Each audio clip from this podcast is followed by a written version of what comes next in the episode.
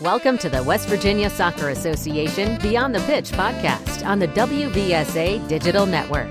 From the Dick's Sporting Goods Studios in Charleston, West Virginia, here's your host, Marcus Cole. Welcome to our podcast. Before we welcome our guests, I want to remind you to like, subscribe, and share our program. This helps us get the word out to others and let them know that we're providing valuable information designed for soccer players, coaches, referees, and parents. Welcoming back on the program, Stephanie May Militano, registered dietitian and owner of SM Nutrition. Stephanie, welcome back to the show. Thank you so much for having me back. It's always a good time and lots of good stuff that we talk about. So, yeah, we're going to talk about a lot of good stuff today because Stephanie's going to be going over the top five frequently asked questions when it comes to sports nutrition. So let's go ahead and dive into question number one. We get a lot of athletes that tell us it's so hard for me to eat in the morning before I have practice. What should I do to fuel in this situation? Yeah, I get asked this question multiple times per week, whether it's through social media, the team talks I'm doing, or some of my individual, you know, Elite Fuel one on one coaching clients. It's always coach has early morning sessions what do I eat? I can't possibly eat. Typically, it's what they say before practice. And I, I ask them to rethink, you know, what does that eating look like? Because so often you think you have to have before that breakfast, you have, you know, before that practice, you have to have that big egg sandwich or pancakes and all this big stuff. And you absolutely do not. In fact, you don't want to eat that much before an early morning practice when you only have an hour to digest because that's really what all of this is impacted by is your digestion and how your body can handle those certain foods so typically what i recommend is three to four hours before a practice or a game you're having that pre-practice meal which is going to have lots of carbohydrates some protein some fats and some color from fruits and vegetables but when you've got a 7 a.m. or a 6 a.m. or an 8 a.m. practice, you're not going to wake up at 4 a.m. to have to have that meal. So it's really tough. And so what I recommend is working backwards. So for those morning practices, you want to start by training your gut to get used to eating before practice. So start with something small, maybe 30 to 45 minutes out. It could be applesauce or dry cereal, a Clif bar, a granola bar, just something really, really simple but mostly carbohydrate based. We don't want a lot of protein or fats or fiber here. That's going to slow down digestion because remember, we want this really quick fuel to hit your stomach so you're energized in the morning, but we don't want it digesting too long where it's slowing down. It's kind of hanging out in your gut and causing any issues. So that's step one is looking at the morning and as you train your gut to tolerate more and more you may be able to add bigger portions of those carbohydrates or eat it closer to practice or maybe sneak in a little bit of an easier to digest protein, something really small, maybe like a little bit of peanut butter. Um, that's kind of that protein fat mix in the morning. But for starters, just that carbohydrate, and then think backwards, right? So, what are you doing the night before to set yourself up for success for that morning practice? And so, that's where dinner and that evening snack are going to be crucial because technically, that's your pre workout meal. that's what's going to fill up your energy before bed. So, we want at least half a plate of carbohydrates, a quarter plate of protein about the size of your palm, about a cup of fruits or veggies, and then some healthy fat sprinkled on top for dinner. And then before bed, try to have a snack that has some carbohydrate and protein. I love recommending like yogurt and granola or a smoothie or you know something along those lines that's packed with nutrients to help fill up your tank before you head to bed. And the biggest takeaway, don't not eat before you're training. That's such yeah. that's a, such a big mistake. I think a lot of athletes because you know you're, you don't have the fuel that you're going to need to perform at the level that you would want to perform or maybe expect to perform. So yeah, good, st- good stuff. That is spot on. Yeah.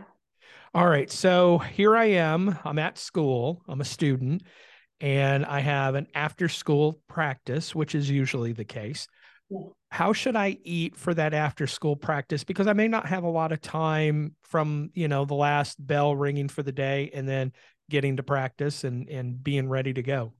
Yeah, this is a great, this is a great challenge for a lot of high school athletes because lunch is really that that pre-practice meal, that, that last ditch effort to really fill up your battery and your energy. However, lunch for some athletes is at 10 30 and practices at three. and so that's a really big gap between when you have your meal and that fuel. So for me, I like to think about two things. One, you want a meal and you want a snack before practice, that afternoon practice. So if your lunch is at 10 30 or 11, that's when that meal is. And then maybe you're sneaking a snack in between classes or right in that locker room. And that's where we want that really simple carbohydrate to come in. Again, things like applesauce, a fig bar, fruit leather, um, dry cereal, granola bars, things that are really easy for your body to digest that you can have right before practice are really, really great choices. Or if you can ideally get it right before that last class, so you have just about an hour to digest right before practice, that's perfect.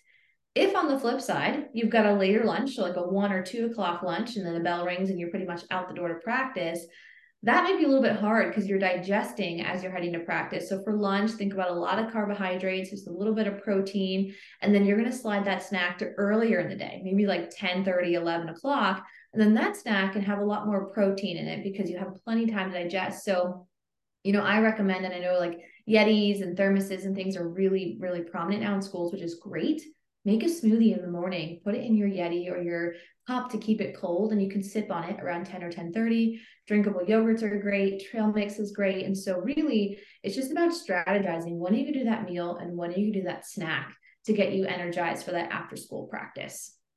We're talking to Stephanie May Militano, registered dietitian and owner of SM Nutrition. The five most frequently asked questions uh, from athletes. Uh, protein is a big, big question that you get. Uh, how much protein do I need in a meal? What counts as protein? What are your thoughts on that? Yeah, consistency in protein is really the name of the game. And the number one goal for athletes is just be consistent and include protein at every meal. And, and I say most snacks because that pre practice snacks, again, we want to be mostly carbohydrates. So most snacks outside of that pre-practice snack should have that protein in there. So for meals, we're really looking at 20 to 30 grams, depending on your body size, of protein. Now, what is that? Because not all of us are walking around with scales and measuring cups at school, especially. And so just use your palm as a guide. So your palm is a great portion of protein for you that kind of fits in that 25 to 30 gram realm, depending on, again, your body size. But that's what you want to aim for at meals is 25 to 30 grams of protein. And then at snacks, we're really looking anywhere from five to 15 grams. So adding in like a cheese stick or yogurt or trail mix or dried edamame can be a really easy way to pack in that extra protein punch at snacks. Now, when we think about proteins, so many of us think about chicken, fish, beef, pork, milk, yogurt, but don't discount some of those plant based proteins as well. Things like oatmeal have a little bit of protein in them. Quinoa, you know, sprouted grains, roasted edamame or roasted chickpeas are great ways to sneak in extra protein throughout the day, in addition to those animal based proteins as well. What are your thoughts on protein powders? Yeah, great added. Yeah, so protein powders, I think, can be a great supplement to an athlete's diet, but it shouldn't be the foundation of their protein. I think a big mistake, or I know a big mistake I see a lot of athletes making is they'll do a protein bar in place of breakfast, they'll have a protein shake in the afternoon, they'll do, say, protein waffle or protein chips. Really, anything comes in the protein variety these days. And all of their protein is coming from this whey protein or this added protein versus a whole protein food source. So typically I recommend athletes limit that added protein or the bonus protein from a whey protein powder or a different plant-based powder to one serving per day. So it's either one shake, one bar, um, one scoop of protein powder, and then the rest of your fuel is coming from food as much as possible because you get a greater nutrient variety, more amino acids, all these things that really help you build muscle in the long term. One thing that I know a lot of athletes have difficulties with is eating to fuel properly because you know as an athlete you're asking a lot out of your body. You're asking it to do so much and to be able to do and perform at your best you have to be properly fueled. But i think some athletes are somewhat compl- i mean it, it's uncomfortable to eat as much as they probably need to eat and that goes into our next question. You get athletes that are kind of, they say, I'm full all the time. How could I possibly eat any more? What are your thoughts? Yeah, and this is a this is a tricky one because as athletes, and you know, we're not just talking about athletes here, we're talking about student teen athletes, right? And so they are still growing and developing as humans. So they're fueling themselves as a human to live day to day. The second piece is they're still growing and developing, so they need fuel for that. And the third piece is they're athletes. So they need additional fuel for that. So they have like just huge fueling needs. And, you know, I, I don't talk about calories a lot in my practice, but every once in a while, an athlete will say, I don't believe that I need to eat this much. And I'll, you know, we'll do some calculations or put them on um, some, some body mass testing equipment and we'll, I'll show them like their basal metabolic rate is, you know, 2000 calories just to survive right? Plus training and growth on top of that, you know, that puts them in the 3,000, 4,000 calorie range for some of my, you know, bigger six foot athletes. They need a lot of fuel. And so, really, the, the key here is one, being consistent at non skipping meals and snacks because it's so hard to play catch up. So, if you miss breakfast, you're missing an opportunity to improve your game and support your growth and development and, and reduce your injury risk. Um, but the other piece of that is look at energy dense foods. And this is one of the easiest ways to add in extra fuel without adding in a lot of extra volume. Um, so thinking about one of the easiest switches is, you know, so many households, parents will buy um, non-fat milk or non-fat yogurt. Just by switching to a low fat or whole milk yogurt or just regular fluid milk, you're adding extra protein, you're adding extra fats which really just help with that extra energy that your body needs. And, and fats are great for athletes. They're long-term energy. They help to balance hormones and protect your bones and muscles. So, you know, those easy little switches from the non-fat to the whole milk, or, you know, looking, I have some athletes who who eat PB2 and I'm like, hey, can we just use real peanut butter to get the most out of every bite and add as much fuel as we can. And that's what it's about. It's about finding those strategies that add in extra fuel where it's not a lot of volume, but that energy is really increased as well one thing I want to add on to that and get your thoughts on, um, especially with talking about eating more, comes to our female athletes. Um, I know a lot of female athletes will say, I don't eat like my friends do. And that concerns me. Um, as a female athlete yourself, can you talk just a little bit? Because I mean, you're you're gonna you're gonna eat differently than your friends.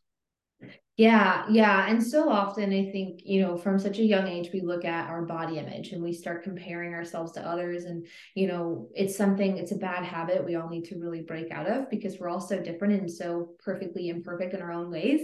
And and so I think that, you know, a lot of the work that I do with athletes, especially the, the female population of athletes who may be under fueling or struggling with disordered eating or eating disorders, is we look at how can we how can we separate the comparison between everyone. And i think that's the first thing is recognizing that we're all different.